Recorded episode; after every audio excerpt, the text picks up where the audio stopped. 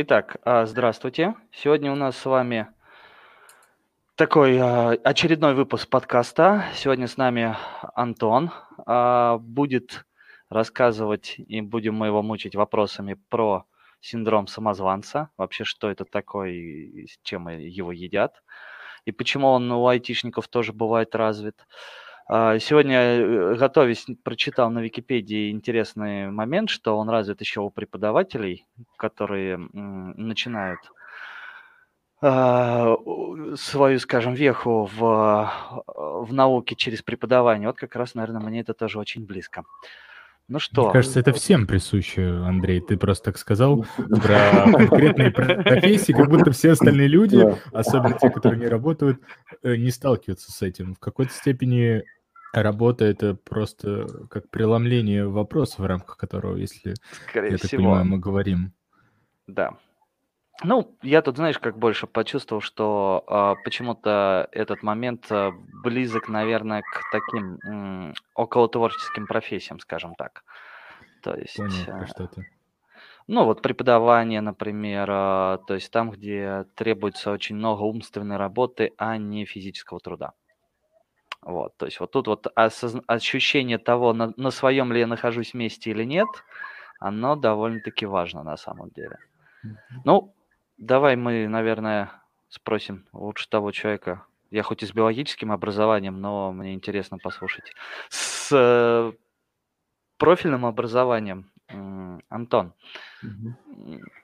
представьтесь, расскажите о себе чуть-чуть. А, что меня зовут Антон, я гештальт-терапевт, практикующий психолог. А, и, в общем, то, чем я занимаюсь, это помогаю людям некоторым образом а, разрешить те вопросы, с которыми они сталкиваются. Самого разного рода вопросы, в том числе как раз те, которые некоторым образом касаются темы, про которую мы сегодня будем говорить. То есть это вопросы, связанные с карьерой, с поиском себя, а, с, как, с отношениями в коллективе. Вот. И, в общем, по сути, то, чем я занимаюсь, это индивидуальная работа с людьми для того, чтобы некоторым образом э, вникнуть э, в суть того, что с ними происходит, и понять, каким образом это происходит, и, возможно, наметить э, пути, а, по которым а, можно из этого выходить и как-то переходить в новое состояние или получать какие-то результаты, которые, которые люди хотят. В общем, вот примерно такими вещами я занимаюсь. Отлично прям, а, а, ну, скажем так, а, такой момент. На самом деле, почему-то у нас в России, ну, может быть, это мое субъективное mm-hmm. мнение, а вот обращение к психологам, к психотерапевтам и, не дай бог, к психиатрам, для меня mm-hmm. это три разных профессии. Я да. их более-менее могу еще отличить. Mm-hmm. Я примерно понимаю, чем они отличаются. Хотя с психотерапевтами точнее, у меня бывают э, за, за, э, затыки в отвлечении клинического психолога от психотерапевта и психотерапевта от психиатра, но mm. это такие мои эти субъективные тонкости. Почему? Mm. Вот, видимо, из-за, Почему наверное... у нас в стране такое отношение скептичное, да, ты хочешь Да, спросить? очень скептичное, Вообще потому что... в плане Например, я прекрасно понимаю, что где-то у меня есть определенные проблемы, но чтобы пойти к психотерапевту, ну, к психологу не знаю, к психотерапевту тем более, а психиатру вообще меня не загонишь. Вот, поэтому, хотя я понимаю, что люди учились, чтобы помогать, но вот на самом деле много у вас, э, у вас, скажем так, клиенты э, из России или э, нет? Вот ну, вообще встречались с вот, вот таким моментом, скепсисом? Смотрите, конечно, вот этот, то, то, о чем вы сейчас говорите, это действительно так. А, я сейчас, наверное, даже чуть-чуть побольше расскажу, почему так происходит. Но сначала, наверное, важно сказать, что последнее время, правда, это меняется. А, ну, потому хорошо. что э, психологическая культура, ну, э, по сути, обра- то, что, э, обращение за психологической помощью – это то, что называется некоторой психологической культурой. И, например, если в Европе и Штатах э, это уже происходит давно, и это достаточно развито, то у нас э, просто сама эта культура, она не так давно начала э, развиваться, по сути. Ну, потому что в советское время, в общем, э, психология была достаточно развита, но скорее на уровне таких академических исследований и действительно вот скорее психиатрии. То есть вот угу. советская психиатрическая школа, правда, очень сильная. И много каких-то открытий, каких-то представлений о том, как ну, скажем так, патологический спектр э, психики устроен, правда, у нас э, это было развито, и, в общем, во всем мире даже э, сейчас этим в том числе пользуются какими-то результатами, которые тогда были получены. Ну, не, не вплоть, ну, вплоть до того, что некоторые психиатрические заболевания названы по именам советских, ну так, российских-советских ученых, которые, в общем, этим занимались. Интересно. Вот. А, а, а вот что касается именно части такой э, индивидуальной э, психологической работы, ну, какой-то помощи, вот такой на уровне, может быть, каких-то кризисов жизненных или каких-то трудностей, с которыми человек сталкивается, в общем, это было не сильно развито. И поэтому, соответственно, культура и не формировалась. Но сейчас как-то этого достаточно много. Ну и опять же, в общем, так это, конечно, еще от э, города зависит. Ну, например, там в крупных городах это развито посильнее на текущий момент. В мелких городах, конечно, поменьше. Ну вот в Воронеже на самом деле в общем, достаточно много и психологов, которые практикуют, и терапевтов, которые работают в каких-то разных направлениях. И, в общем, ну так это уже... Ну, э, это уже совсем не так, как, например, там, не знаю, лет 10 назад, когда, в общем, очень мало было и специалистов, и у них практика была не такая большая. Ну, сейчас постепенно это как-то выравнивается. Если про клиентов, ну, то, в общем, по сути, ну, сейчас э, моя, например, практика, она э, так состоит скорее из двух частей. Первая часть – это очные клиенты, которые находятся в Воронеже, ну, то есть э, с, с кем ну, вот понятно, что сейчас был э, коронавирус и были некоторые ограничения на индивидуальное взаимодействие, но какая-то часть моих клиентов – это те, которые приходят ко мне в кабинет в Воронеже, и часть клиентов, с которыми я работаю там через Skype, через Zoom, ну, то есть через сеть. И это скорее люди, ну, там, из других городов, а, из-за границы у меня есть несколько клиентов, но в основном это русские, которые переехали. Угу. Понятно. Ну, вот, по поводу... Примерно так. В Воронеже, тот же в том году, если не ошибаюсь, был даже у нас психологический фестиваль проводился. А... Ну, у нас периодически проводят, на самом деле, ну, разные мероприятия, кон- конференции. Скажем. Для простых людей там можно было, там были очень интересные темы, ну, для меня интересные темы. Хорошо. А Давайте тогда к, к нашей теме. Вот синдром самозванца, да, насколько я понял, это когда ты ощущаешь, что ты э, заним... точнее так, такое очень сложно сформулировать мне своими словами, когда ощущение, что я недостоин того, э, что я получаю. То есть либо я, например, э, вот я попал на должность, и мне страшно, что меня раскусят, и я не оправдаю надежд. Mm-hmm. Вот, вот почему это вообще это? Ну, как это? А это в одну сторону, кстати, работает. То есть это а, как не может быть как переоценка возможностей человека, так и недооценка своих возможностей. Mm. Это уже разное. Ну вот, э, смотрите, я э, тоже, когда... Э, так, прошу прощения, у меня тут лишние звуки. Ничего страшного.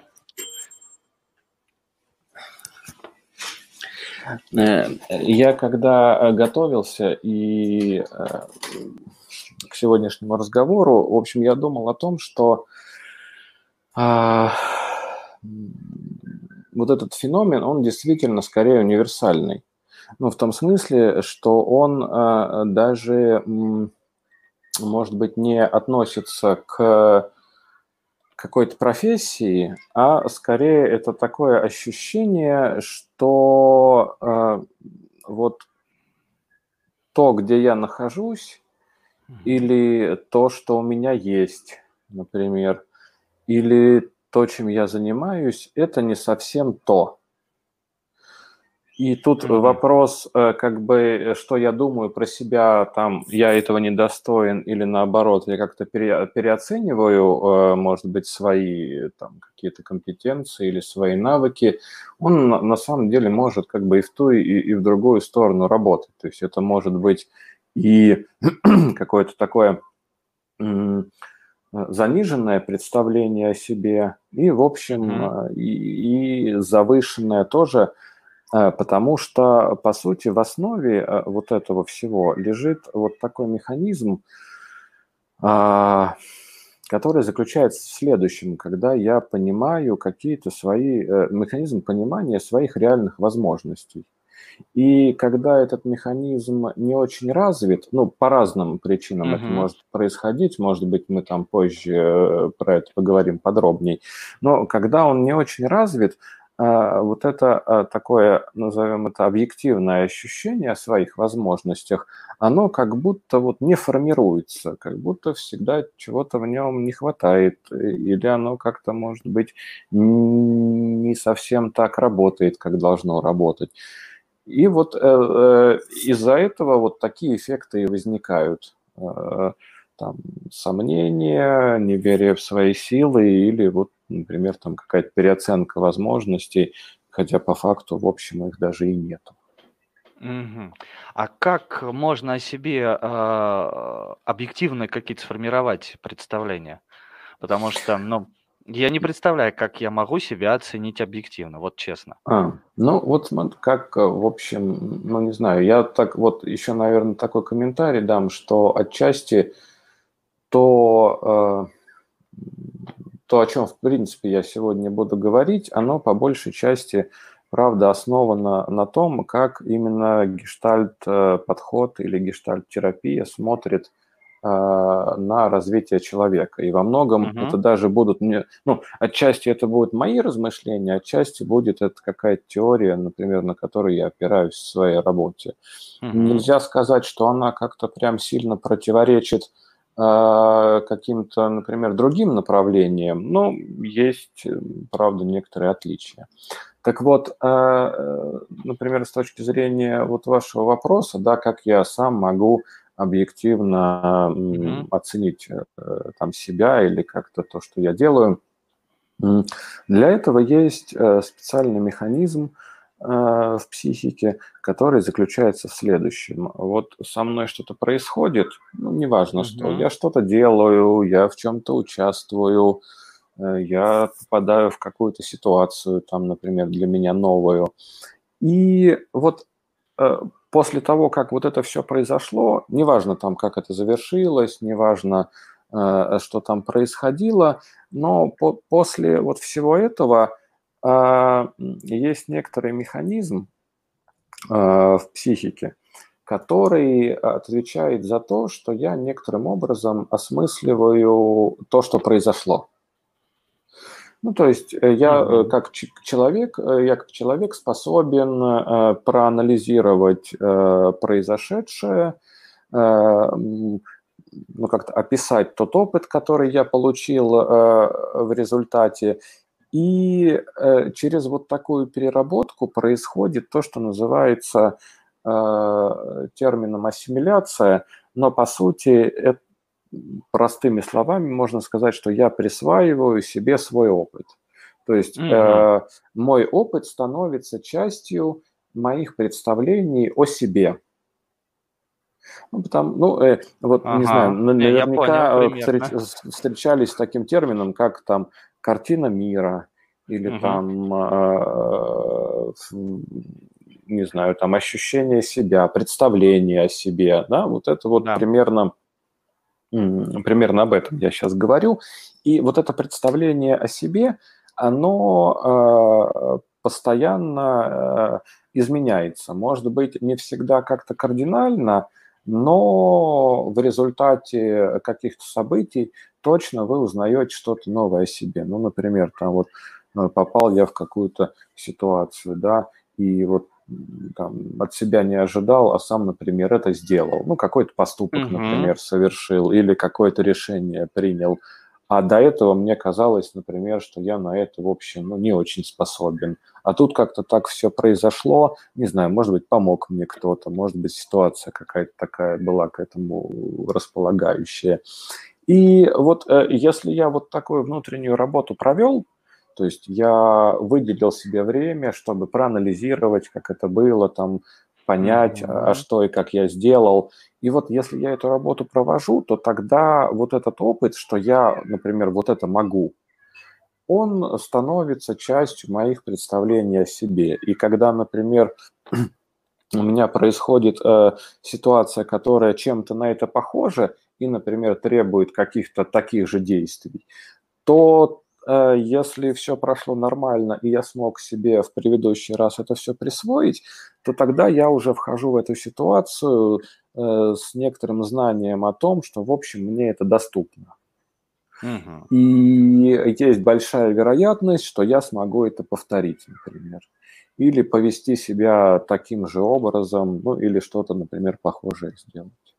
Угу. Понятно. А если страх того, что я сделаю что-то не так, все равно есть? Ну, Потому что я, а я, например, скажем так, или это уже, наверное, идет вопрос тогда самооценки, если человек, да, он понимает, что он что-то сделал, он может оценить, что он это сделал, он понимает, что он изучил что-то новое, но при, э, он боится э, взяться за что-то новое или даже за то, что он уже это проделал, по той причине, что он из-за каких-то, а, из-за какой-то своей картины мира считает, что это а, он может ошибиться, что он этого недостаточно знает, или что он не специалист в этом, или, я не знаю, там как-то еще. То есть какие-то есть такие сомнения. Хотя на самом деле фактически у него есть все знания и навыки, но почему-то вот он э, сомневается в этом.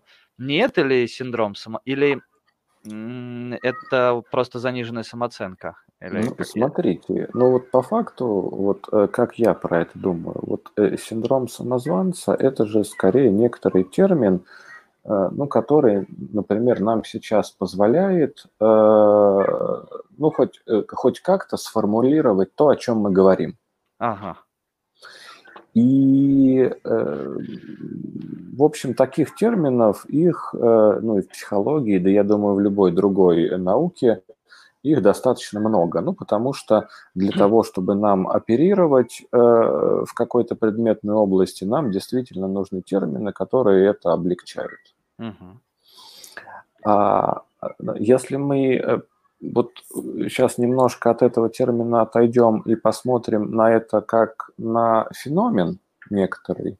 Ну, например, феномен там жизни или, не знаю, феномен психики то э, тогда э, мы сможем увидеть, что под этим термином э, есть очень много разных проявлений человеческих, которые могут встретиться. И вот как раз, например, в чем одна из задач э, психотерапии, например, в том, что мы как раз э, стараемся отойти э, от конкретного термина, вот такого абстрактного, да, и попытаться увидеть, а из чего, ну, как на самом деле это устроено вот у данного конкретного человека. Потому, ну, Например, э, вот если мы говорим там о синдроме самозванца, то у одного он может проявляться, например, одним образом, а у другого совершенно другим.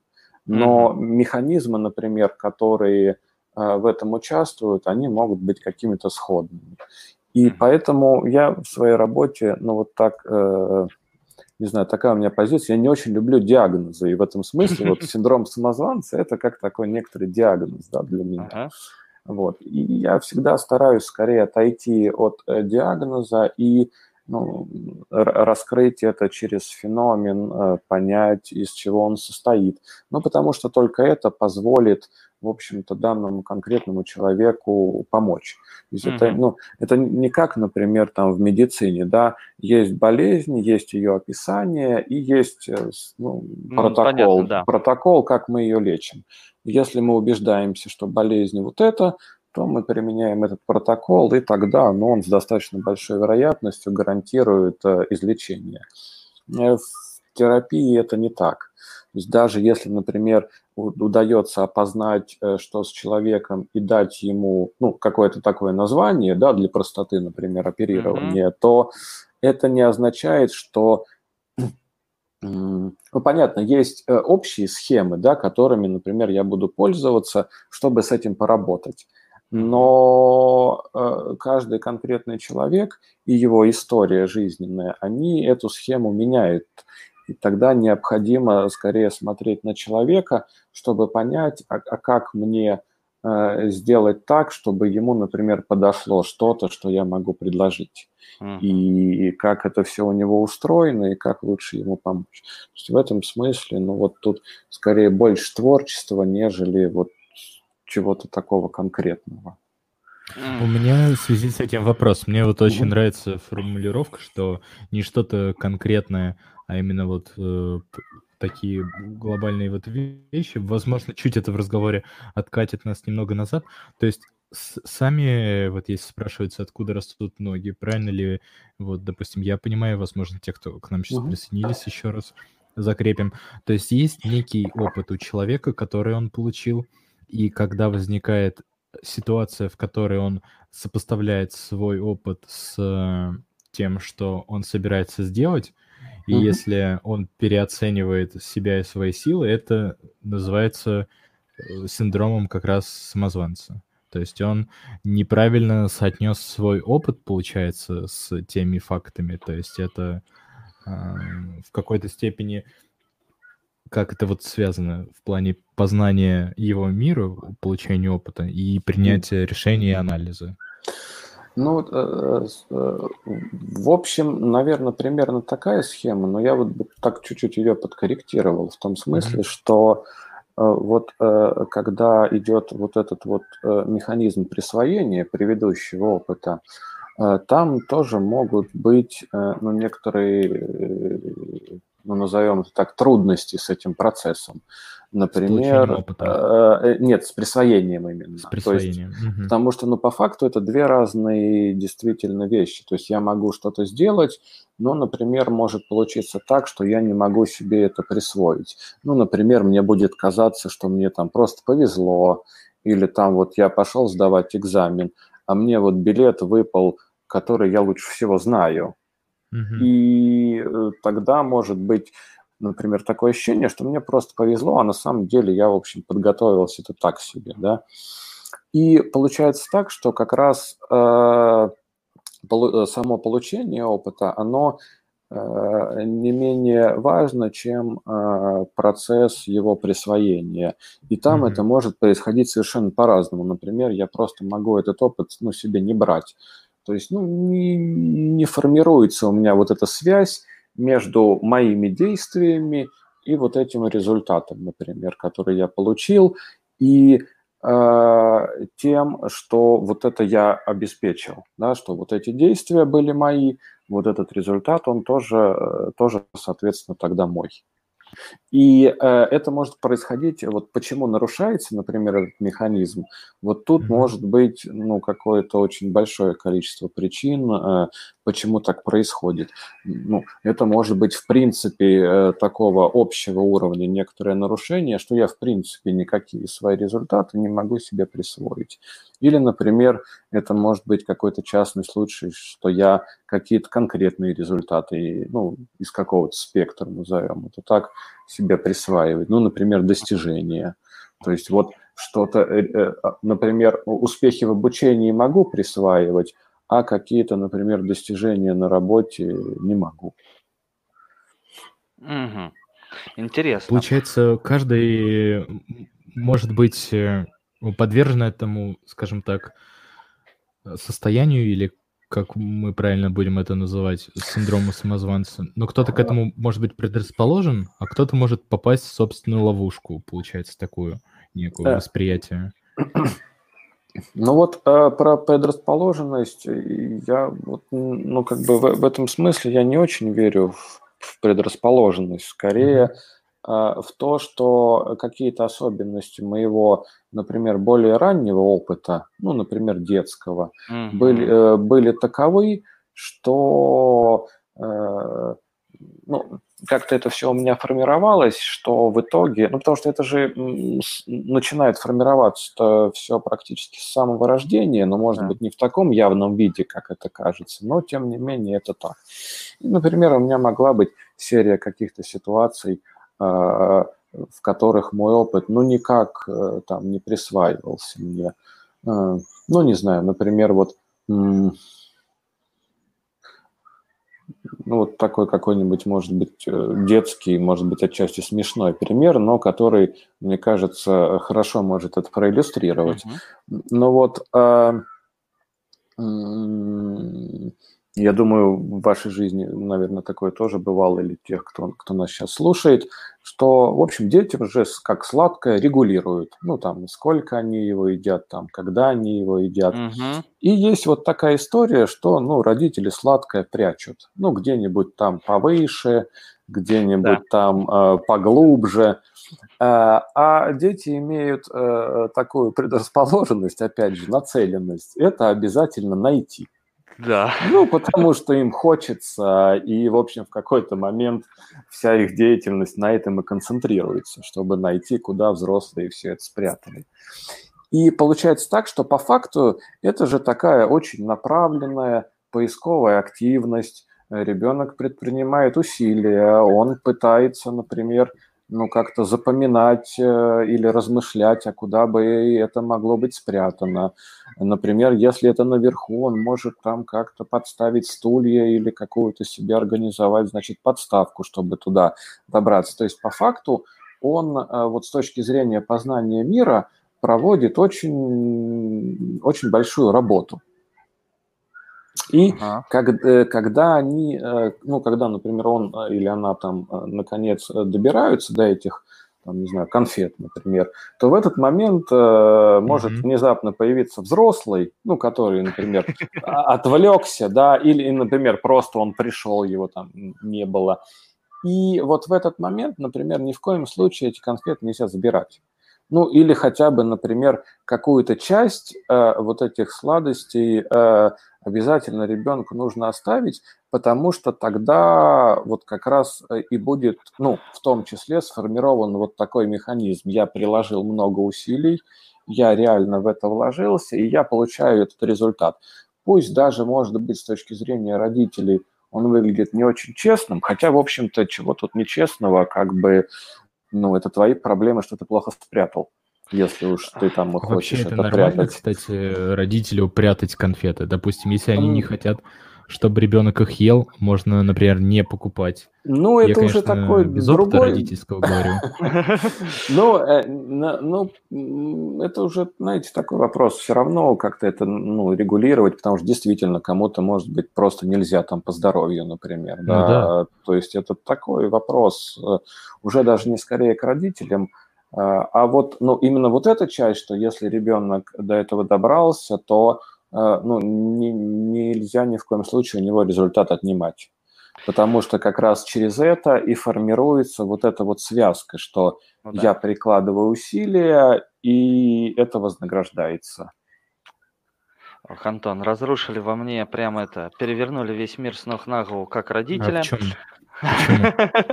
Ты прятал конфеты, Андрей? Ну, конечно. А, а да что? нет, вот... пря- пря- прятать можно, я думаю, в этом нет ничего плохого. А, а... вот именно отнимать, если ребенок их если нашел, нашел правда, да. Не, не очень хорошая идея. Ну, теперь уже это уже было совершено.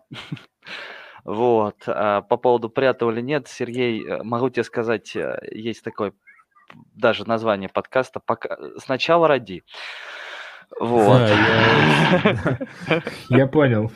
Очень тактично. Ну, я, я слышал, на самом деле, этих ребят. Э, Когда-нибудь я сам смогу, так сказать, поучаствовать в этом подкасте, но я надеюсь. Вот, возможно. я имею в виду тут э, в чем возможность. Эм, на самом деле мировоззрение и вообще а, восприятие до момента э, получения вот этого статуса отца, да, когда ты становишься, и после оно очень сильно меняется. Это к, к вопросу тому, почему я прятал конфеты.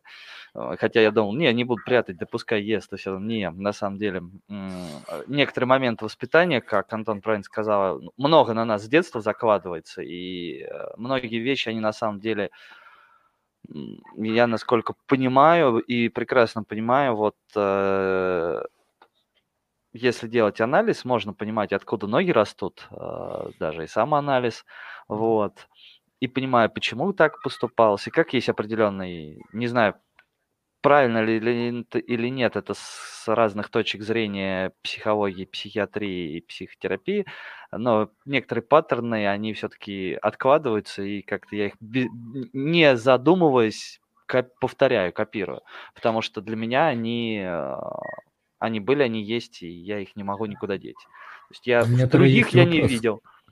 Можно ли тогда хакнуть, Антон, вот эту систему и, например, написать себе письмо в будущее, я не знаю, ну какие-то э, вот эти вещи, чтобы в будущем не наступить на те грабли, например, которые я вот сейчас вижу. Понятно, что у всех меняется картина мира, и все люди меняются в плане а, ну, с, самих себя со временем, это естественный процесс, но вот как-то себя можно застраховать от каких-то ошибок, если написать себе послание в будущее. То есть это не ведение дневника, скажем так, а вот ну, вы, вы имеете в виду именно в плане родительства или в плане вообще?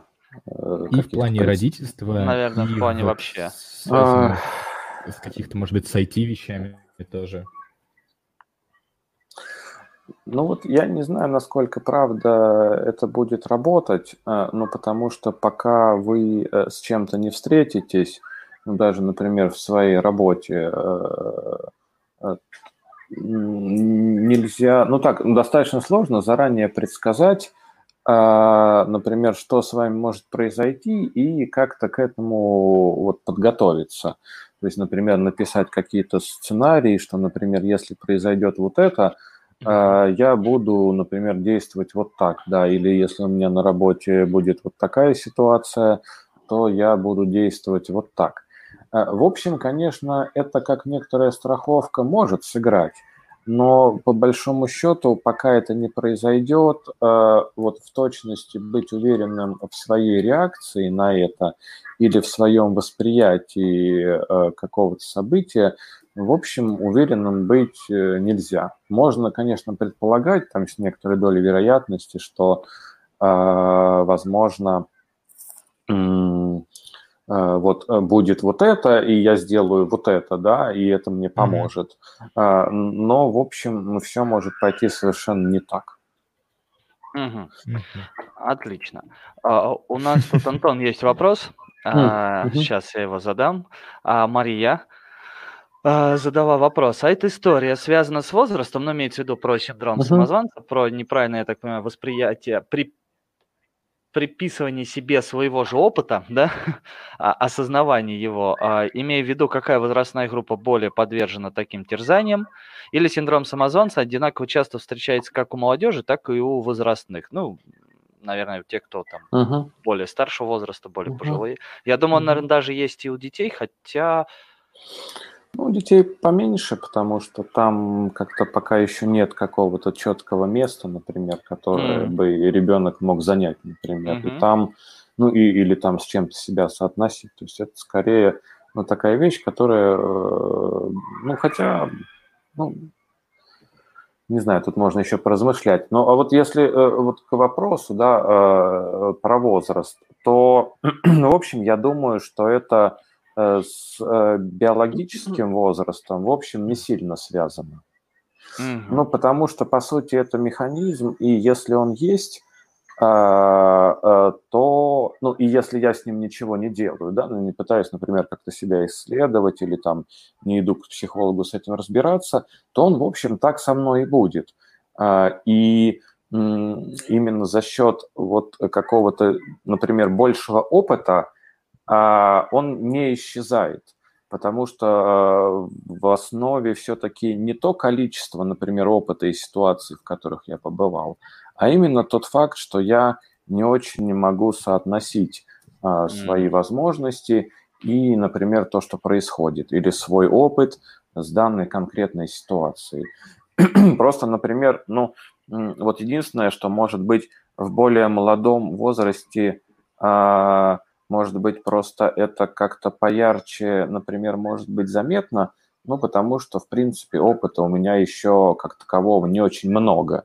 И тогда как бы это накладывает вот такой, ну, что ли, э, дополнительное такое условие, которое скорее усиливает вот это мое ощущение. Но в общем и целом э, не сильно, я думаю, что это к возрасту привязано. Может быть, даже наоборот, в какие-то моменты с возрастом это может еще больше усиливаться, потому что, например, я могу как-то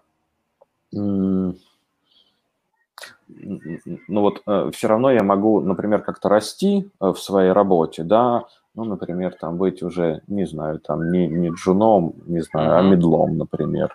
И, но при этом внутри у меня ничего не поменялось.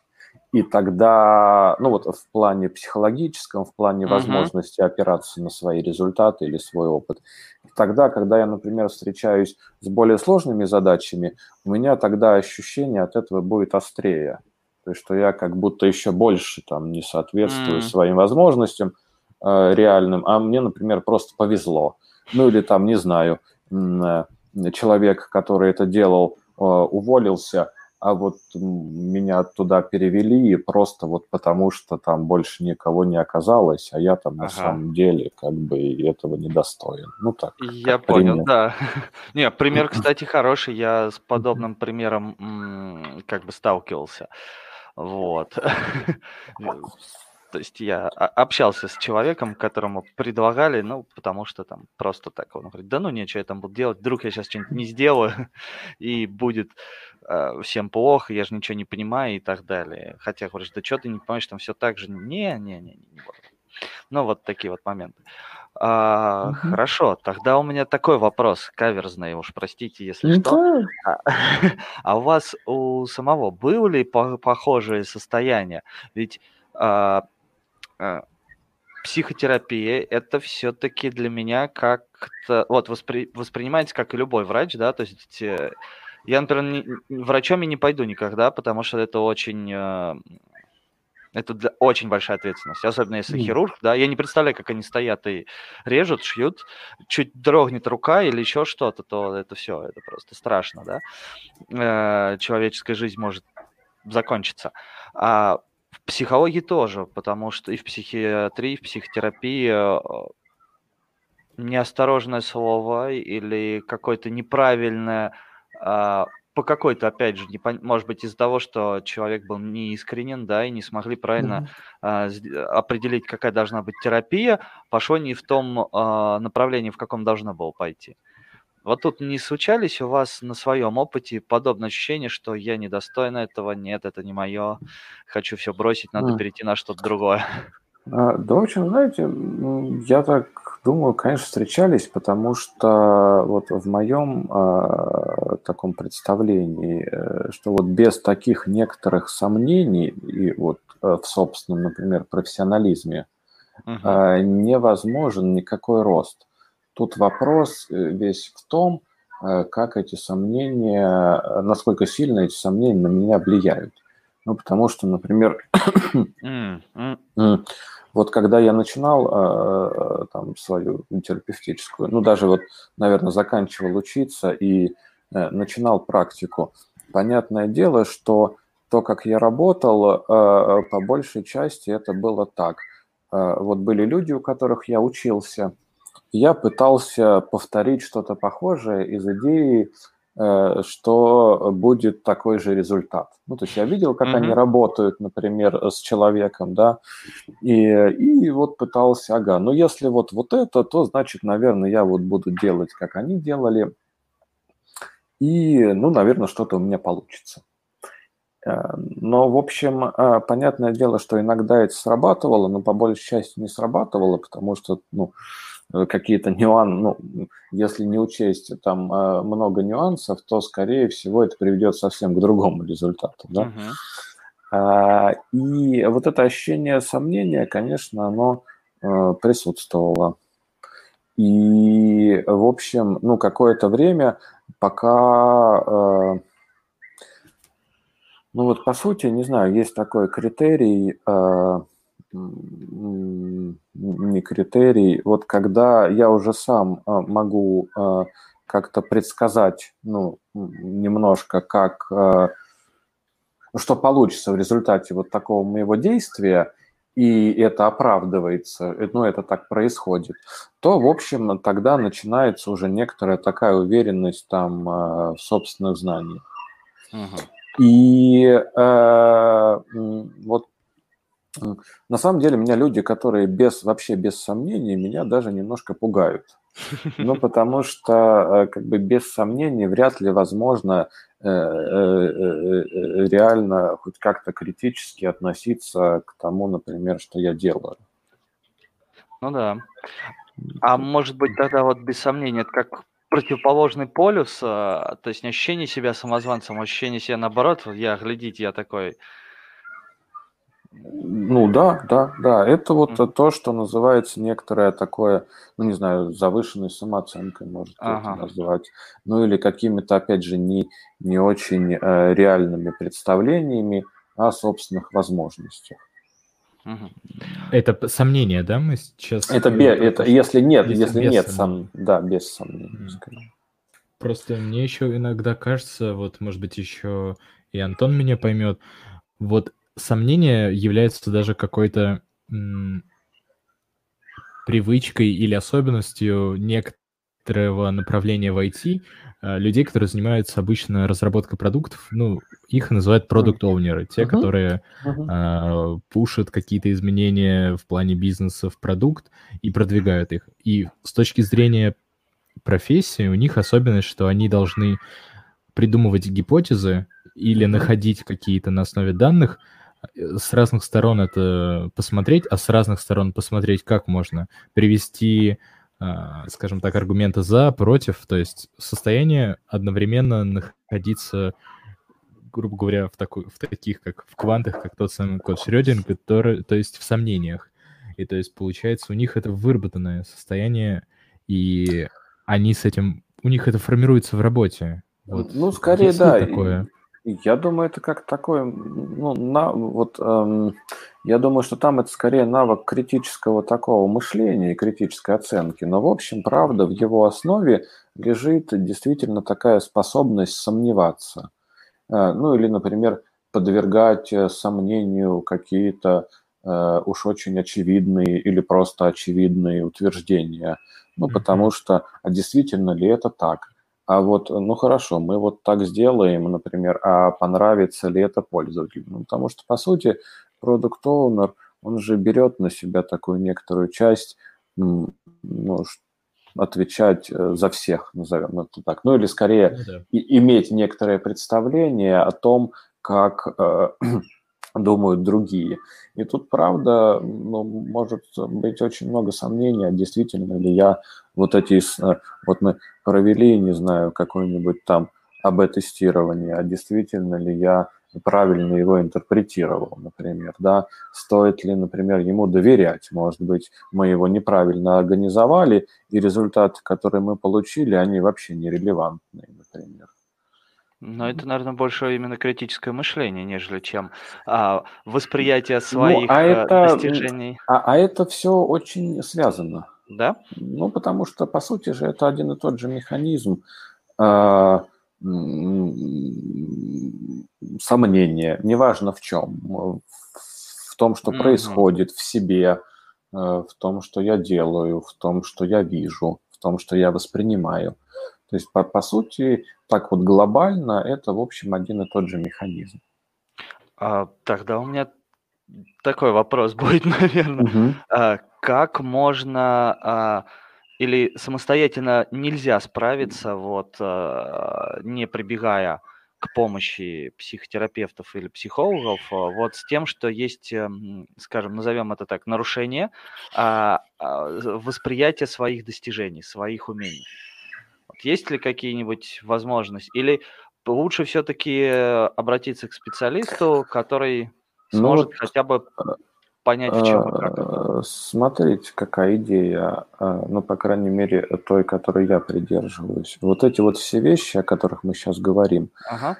ну, какие-то изменения. Ну, мне, правда, не очень нравится слово нарушение, но как-то, знаете, более подходящего как-то я пока не нахожу, да. А, ну, какие-то изменения или, может быть, что-то пошло не так. Все это происходит, э, пока человек находится в отношениях. Ну, mm-hmm. то есть э, там с родителями, не знаю, там с учителями, с э, работодателем, с своим партнером. Ну, то есть вот в процессе получения и присвоения вот этого опыта мы всегда находимся в каких-то отношениях. Ну, не mm-hmm. бывает такого, что вот человек родился, и у него там нет, ну, как минимум, он уже родился, это означает, что у него, ну, как минимум, есть мама. Тут папа, может быть, там и нету, но в любом случае мама уж точно есть.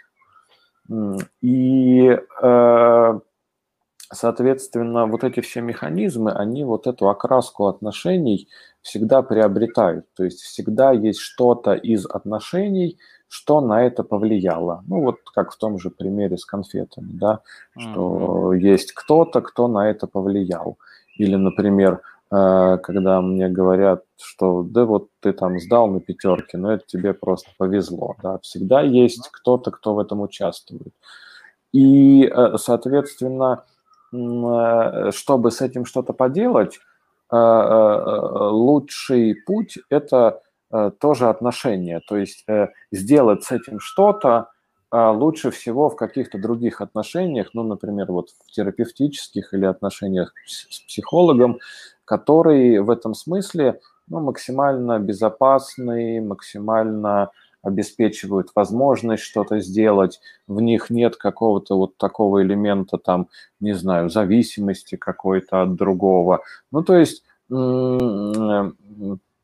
организовать себе такие отношения, которые позволят мне с этим разобраться. Понятно, что какие-то вещи действительно можно э, ну, сделать самому, потому что, в у нас есть механизм там рефлексии некоторой и, э, не знаю, там воли или какой-то мотивации. Но э, э когда я делаю это в отношениях с кем-то, это, скажем так, с одной стороны облегчает задачу, а с другой стороны э, повышает э, э, возможность того, что эти изменения произойдут. То есть для того, чтобы это происходило, нужен другой, который будет при этом присутствовать, ну и, например, как-то помогать этому. Это не то, чтобы я рекламирую терапию, но скорее это такой взгляд на то, как это работает. А не может тогда случиться такого момента, что вот есть э, другой человек, который тебя поддерживает, а у тебя и у тебя, не знаю, конечно, это не совсем может быть правильно, а, складываются ложные впечатления о своих умениях. Когда человек сталкивается с какой-то реальной проблемой, он просто не может ее решить.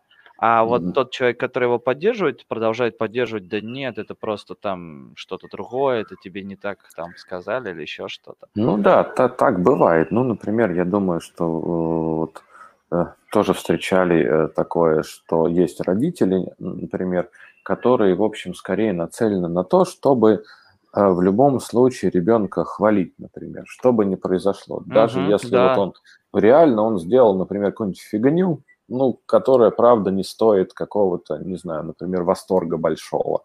Или там еще что-то. И э, тогда, правда, возникает у ребенка вот это такое, знаете, вот немножко м- сомнение, назовем это так, опять же, да, э, что э, я вроде что-то делаю, а меня прям хвалят, как будто я, ну, не знаю, там, новый закон физики открыл, да, вот. И вот как раз, э, с одной стороны, действительно, э, детей нужно хвалить за какие-то достижения, э, но вот, например, если с этим как-то перебарщивать или делать это не очень адекватно вот реальной ситуации, то тогда, опять же, вот эта связь тоже ну, не может формироваться. Если, например, уже в взрослом возрасте есть какой-то человек, который тоже вам дает такой ну, неадекватный немножко фидбэк, то, конечно, это скорее будет усиливать такую вашу растерянность или, наоборот, э, подтверждать э, вот это некоторое завышенное э, о себе представление. А вот приходят ли IT-компании или, возможно, конкретные люди, которые зарабатывают какие-то проекты Сергей? Да, Сергей пропал, похоже. Ну, наверное, я понял. Могу попробовать дополнить вопроса. К вам, наверное, с подобными а, обращениями или, я не знаю, а, вообще, есть ли вот, скажем так, может быть, вот среди айтишников а, приходят а, вот с подобными проблемами к вам? Или нету прям какой-то вот градации четкой, что у айтишников это прям вот есть, а у других этого прям вот... Да нет, вы знаете, ну вот опять же, я говорю, что если мы посмотрим на это как на феномен, ну вот про какие-то проявления, mm-hmm. там, похожие или что-то, например, с этим связанное, то, в общем, это такой достаточно частый вопрос, и к... Я бы не сказал, что он как-то прям сильно привязан а, к профессии. Uh-huh. Или, например, что э, также нельзя сказать, что вот если, например, айтишник пришел ко мне на прием, то у него будет обязательно, например, вот это, да, и можно даже как бы его ни о чем не спрашивать, а начать э, сразу как-то там с чем-то работать.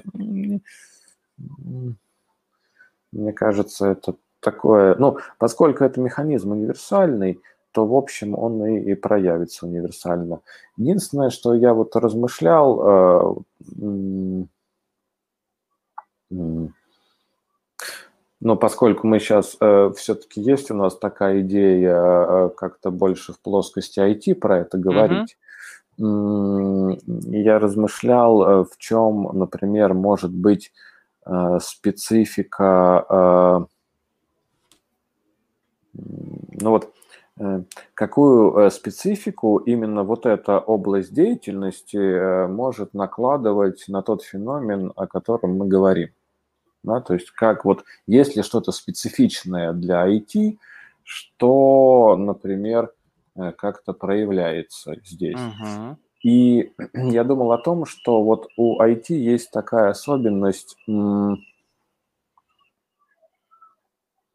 что все-таки это, ну, по крайней мере, там, может быть, на текущий момент или как-то вот я с этим встречался, что в общем и целом это такая молодая область деятельности, что люди, которые этим занимаются, ну, там, знаете, такой очень ранний старт. Можно, например, работать uh-huh. уже там, где, ну, не знаю, там кто-то вообще с первого курса уже начинает. Ну, если, например, до этого он э, что-то пробовал, ну, там со второго э, уже берут на стажировки в компании, в общем-то, и как-то помещают в какие-то реальные проекты. То есть такой старт, он достаточно быстрый. И вот, ну, по сравнению, мне кажется, ну, я вот действительно не знаю такой друг, ну, по крайней мере, сейчас мне не приходит в голову какая-то другая профессия, где э, реально возможен вот такой быстрый старт.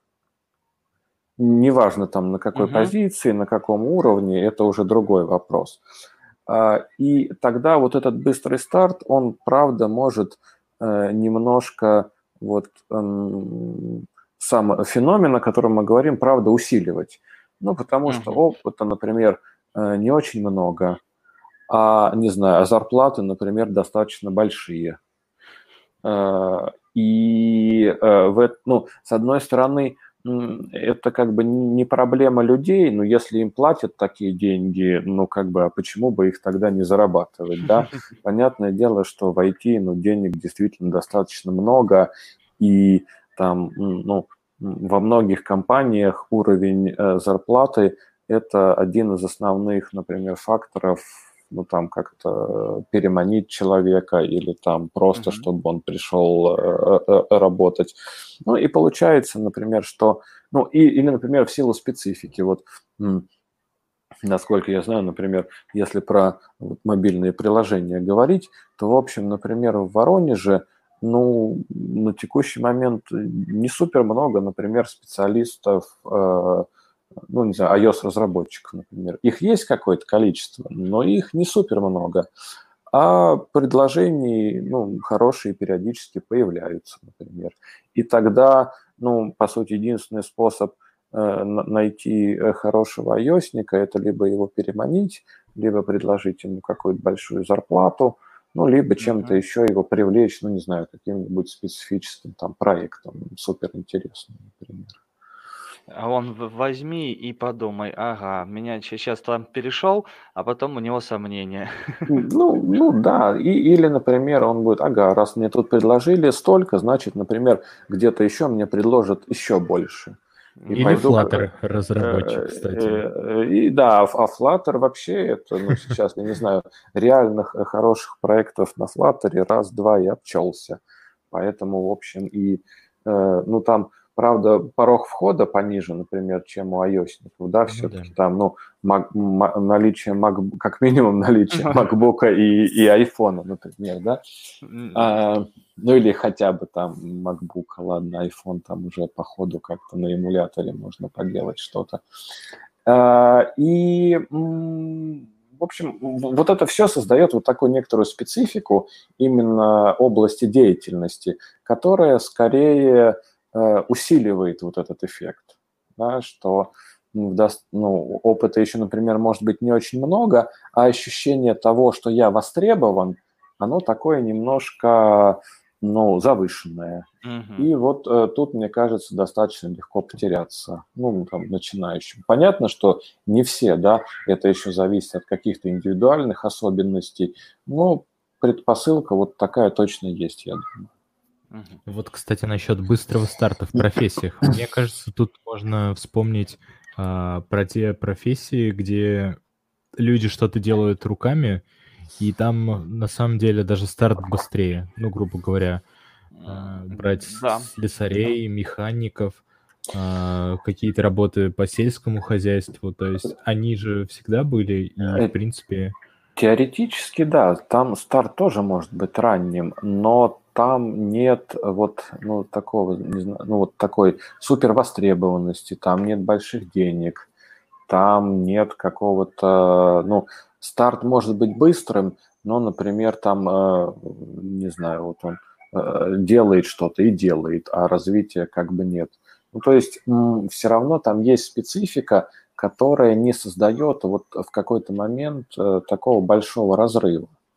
Угу. Ну, например, за счет Э, не знаю, низкого спроса какого-то, например, э, в отличие там от IT. Ну, потому что действительно, в общем, спрос высокий. Ну, там, ну, в понятно... области, насколько я понимаю, спрос на работников, извини, что перебиваю, на сельское хозяйство, насколько я знаю, достаточно высокий. И в молодежи тоже нуждаются.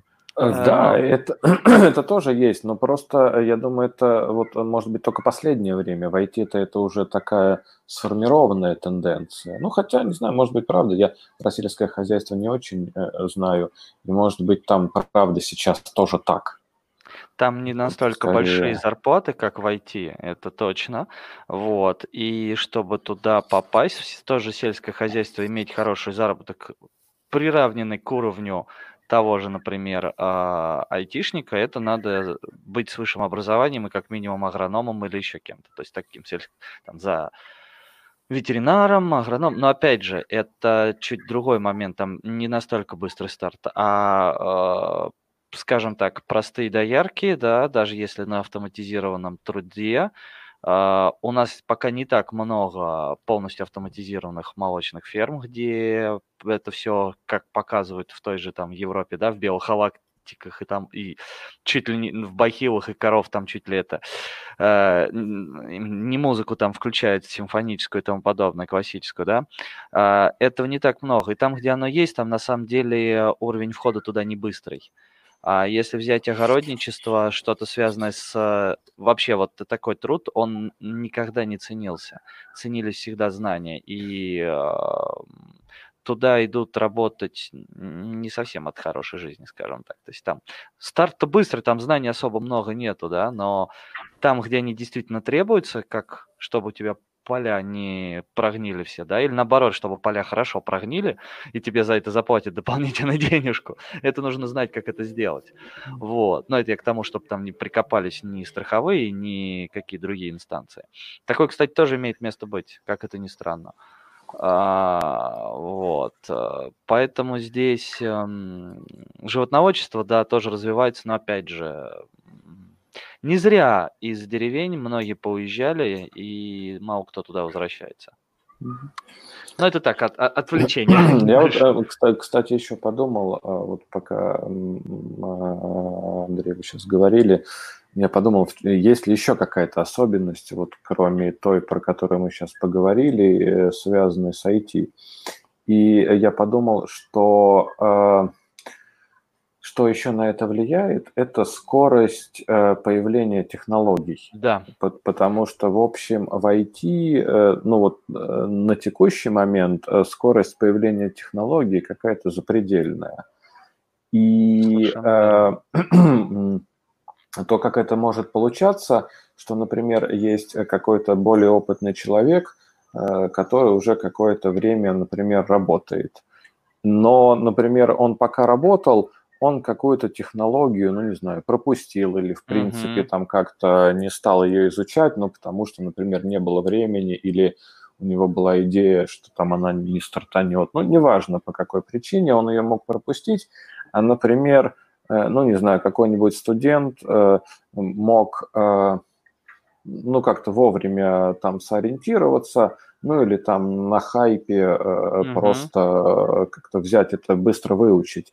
И тогда как бы создается вот такой дисбаланс, что вроде, с одной стороны, это такой уже опытный разработчик, но он этого не знает. А я, например, тут э, вот такой молодой, а я уже это знаю, и там не важно, что у меня нет, например, какого-то нормального бэкграунда э, работы в командах, но зато да. я знаю эту технологию, и тогда мне кажется, что я там могу с ее помощью свернуть горы.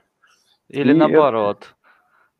Это... Или наоборот, и... он ничего не свернет. Ну да, и э, ну, скорее всего, ну так и будет. Ну, хотя, может быть, и нет, но скорее всего так и будет, потому что, ну, как бы просто на, на, на одном том, что я чуть-чуть знаю технологию, далеко не уедешь. Ну, потому что там ну, все-таки нужно как-то хотя бы программировать уметь. назовем, назовем это так.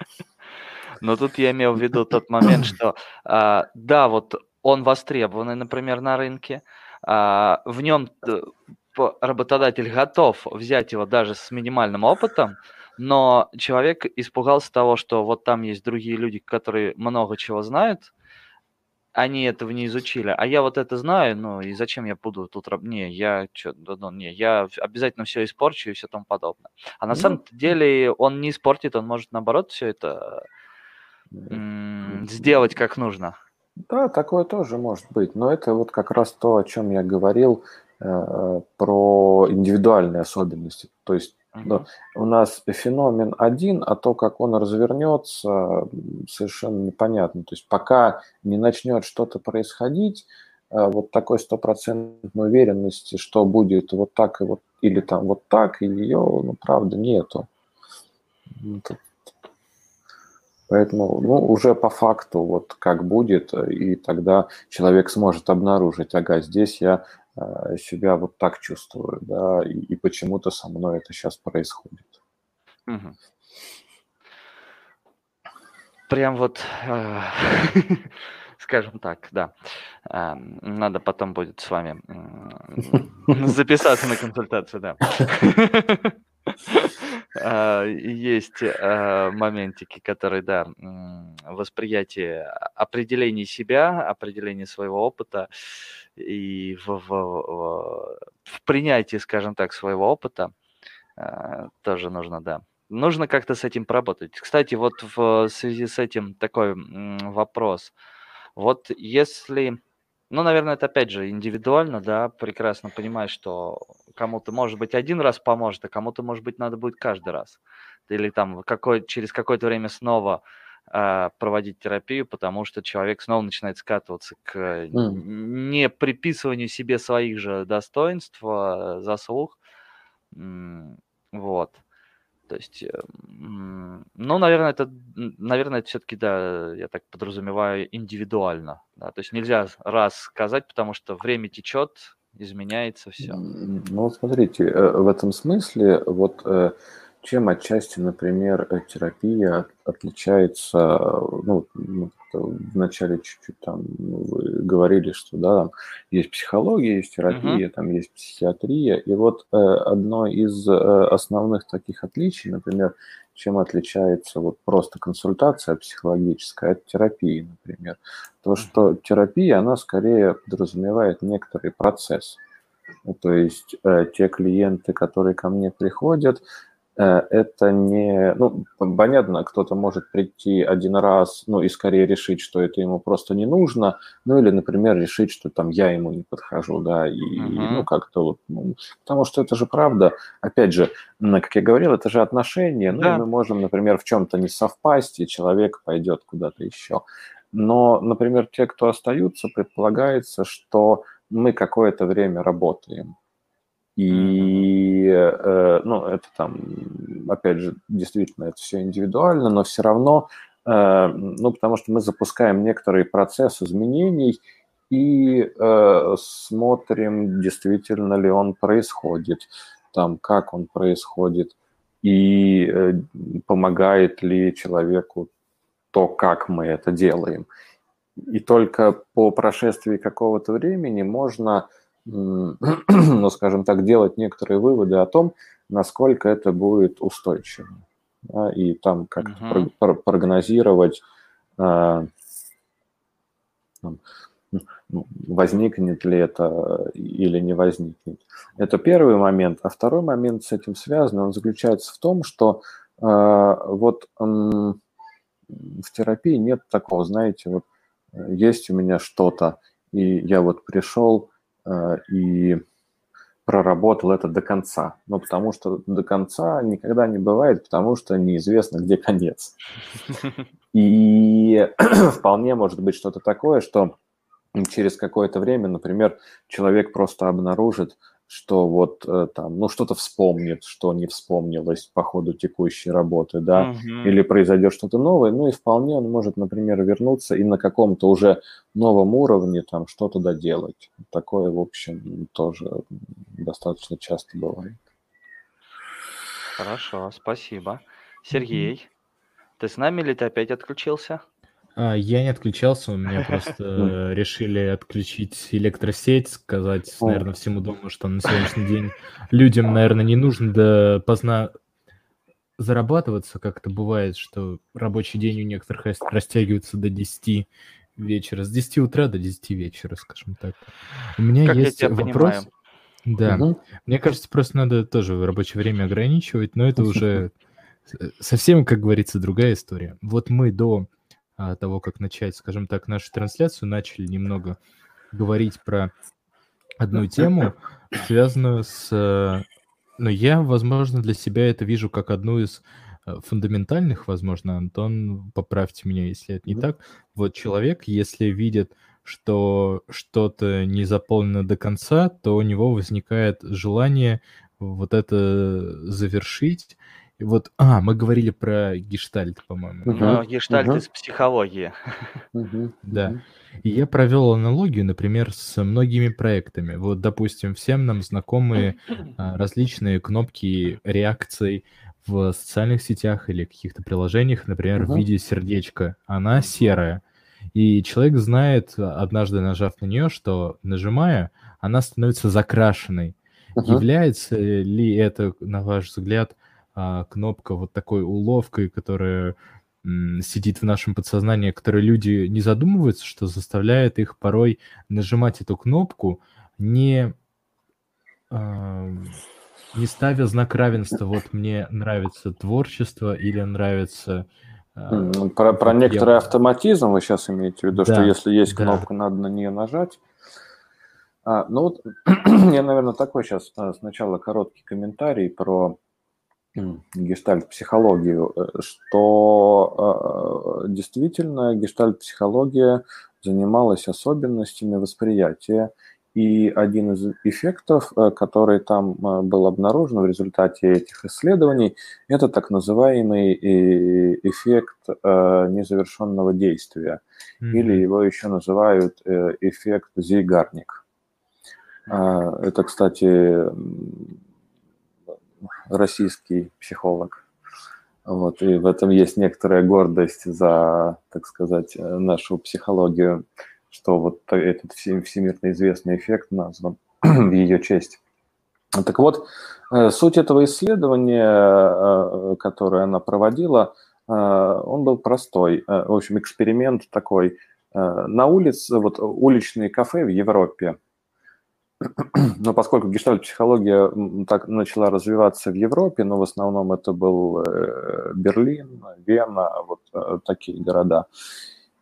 И вот, собственно, а, некоторые наши ученые перед войной туда выехали, чтобы учиться, проводить эти эксперименты. Эксперимент был простой. Уличное кафе, ну, с террасами, которые угу. и эм, исследовали Э, задавали официантам э, один простой вопрос. Вот есть посетители, есть кто-то, кто уже расплатился, но просто еще сидит. Ну, например, там э, допивает кофе или там договаривает. А есть посетители, которые еще не заплатили. И просто официантам задавали один простой вопрос. Опишите, пожалуйста, вот кто там, ну, сидит вот за этим столиком. Ну, то есть пока официант этого не видит, ну, где-то там его перехватывали, значит, по дороге. Так вот, это исследование показало, что если человек расплатился, то, в общем, но при этом даже продолжает сидеть э, на террасе, официант практически не мог вспомнить э, каких-то даже очень общих описаний. Ну, на уровне там мужчина-женщина еще как-то было, а вот на уровне каких-то деталей э, практически нет. А если же задавался вопрос про человека, который еще не расплатился, то там была такая, ну, практически фантастическая детализация, как он выглядит, в чем он, э, значит, одет, какого цвета, не знаю, шнурки на его ботинках, вот вплоть до такого. И как раз а, вот э, на основе этого был выведен вот этот эффект незавершенного действия, что пока что-то в моем сознании не завершено, или я это воспринимаю как незавершенное, это будет находиться в фокусе моего внимания. Если я, может быть, не буду думать об этом все время, то я, э, скорее всего, с большой вероятностью буду периодически к этому возвращаться. И пока этого завершения не произойдет, это со мной будет происходить. Ну, вот такое постоянное такое держание в фокусе. Ну и помимо этого было много других исследований, в том числе тех, которые повлияли на дизайн. Ну вот, например, вот эта история про то, э, как, например, э, идет разбивка э, блоков на веб-странице, например. Вот эти все правила группировки, того, как текст воспринимается как одно, и, например, как текст уже воспринимается как какой-то другой блок. Это все из э, вот этих исследований по гештальт-психологии. Так вот, к вопросу, возвращаясь о кнопке, ну, я не думаю, что прям есть э, такое устойчивое желание ее нажимать.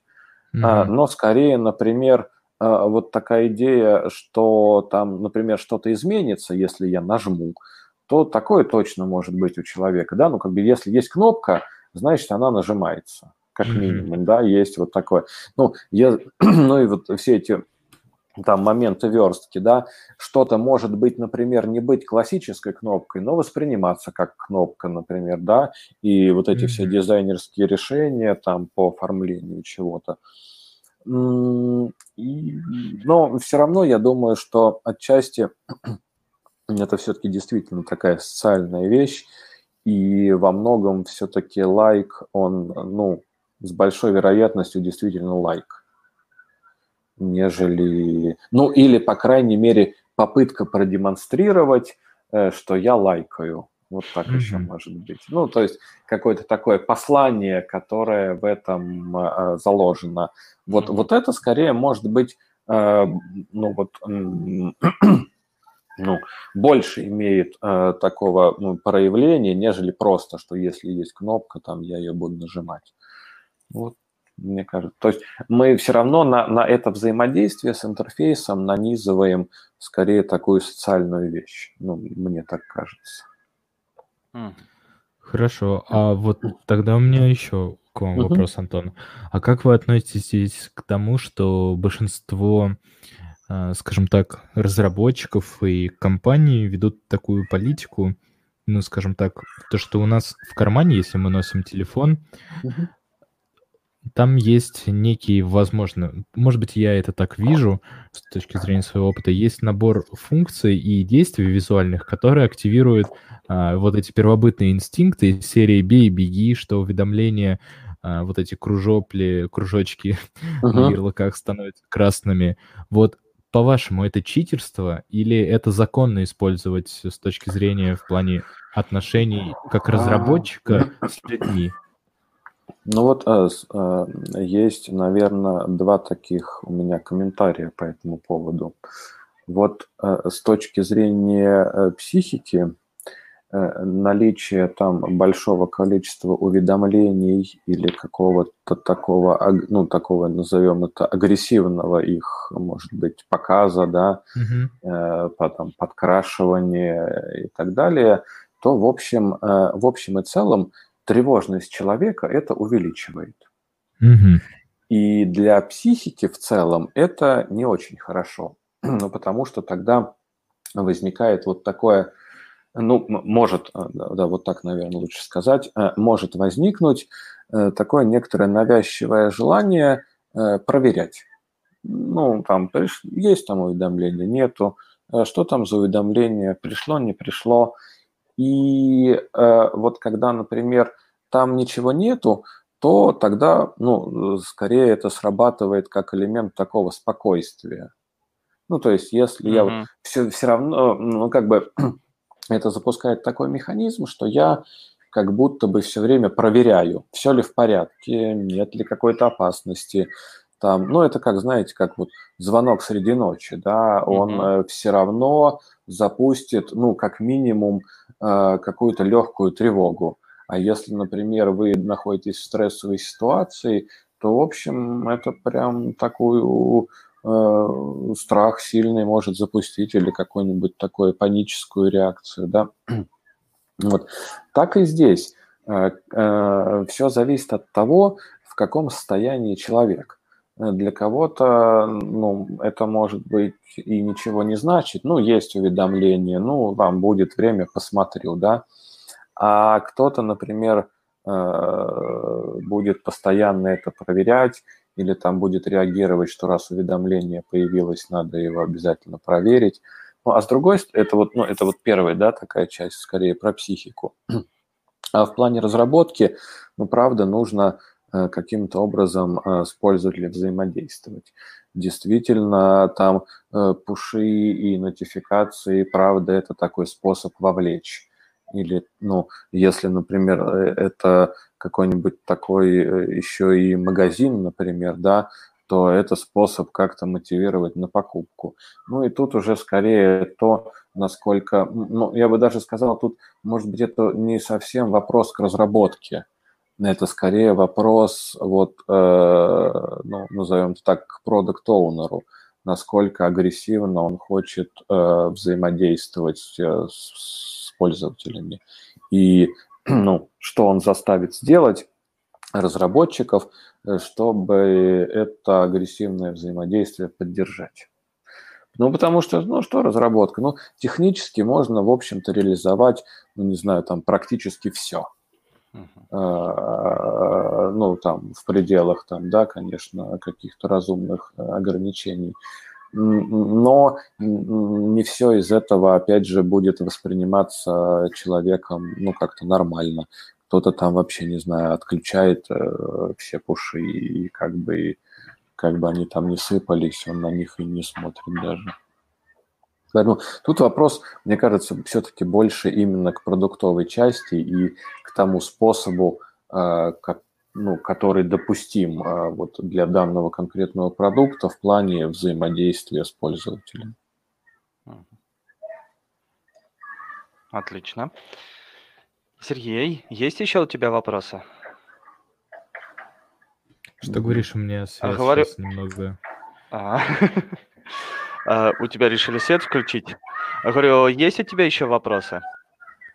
А в целом нет, мне просто вот, вот насчет этого момента было прям интересно пообщаться э, вот именно с разработчиком, который еще сейчас занимается, скажем так, э, с точки зрения науки, изучает психологию, если я правильно э, сформулировал. А, Если нет, поправьте. Ну, по- ну, по- примерно так. Ну, правда, я достаточно долго работал в IT на разных позициях, и, и в разработке, ну, и в аналитике, и э, в project менеджменте. И, в общем, ну, ну скажем так, э, в этом смысле, ну, я как бы на всех позициях побывал.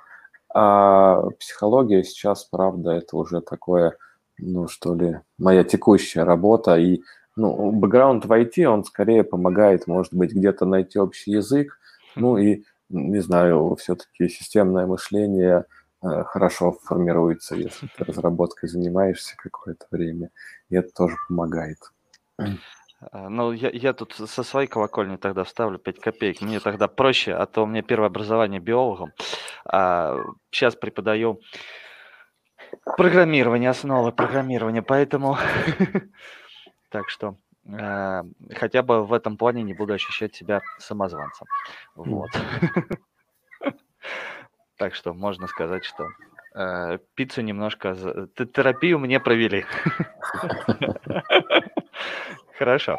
А, Смотрите, а, на самом деле э, я для себя много чего узнал, много что встало на свои места, так пазлик в голове сложился по некоторым моментам, по некоторым вопросам, да.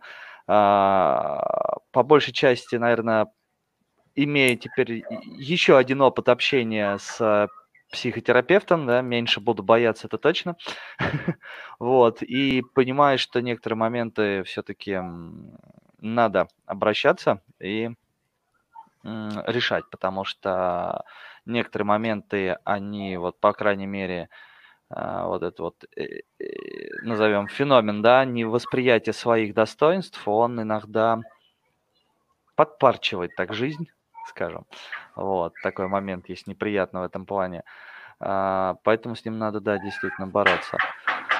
Вот, ну, хочу поблагодарить Антона, что уделил сегодня нам время, почти полтора часа, прям, вот, а, даже ответил на вопросы побольше, чем по сегодняшней теме. А, От себя большое спасибо, вот, что в такой вечер посидели с нами, а не с семьей дома. Вот, не на улице где-нибудь, да, погода, наверное, там хорошая. Вот. Так что, Ну, ну, спасибо, что пригласили. Мне было приятно пообщаться и, в общем, так э, даже отчасти поностальгировать про мою предыдущую деятельность. Как-то связать ее, не знаю, может быть, с тем, чем я сейчас занимаюсь. Мне кажется, такой хороший Ну, получился разговор. поэтому, кстати, вот то, что Сергей сказал в конце, у меня прям возникла еще идея того, как это можно связать. Сергей, ты нас слышишь или ты опять отвалился? Да, я слышу, я слышу. Давай озвучивай ты. Давай тогда. Ну вот ты как раз назвал тему по поводу того, как эм, и Антон очень хорошо на это ответил с двух позиций, с двух моментов, да, это восприятие влияния на психику того, как э, приложение а, и как вообще IT, да, э, взаимодействует с человеком, как это влияет на психику, и можно ли от этого отказаться или нельзя. Ну, по факту получается, да, вот э, множество приложений, э, сообщений, которые там вызывают тревожность, и можно ли перейти на что-то там другое, чтобы это не вызывало. Но с другой стороны, а как тогда действительно приложением взаимодействовать? То есть вот такой вот э, дуализм, двоякость, да, которая и, и с этой стороны есть, и с этой стороны есть.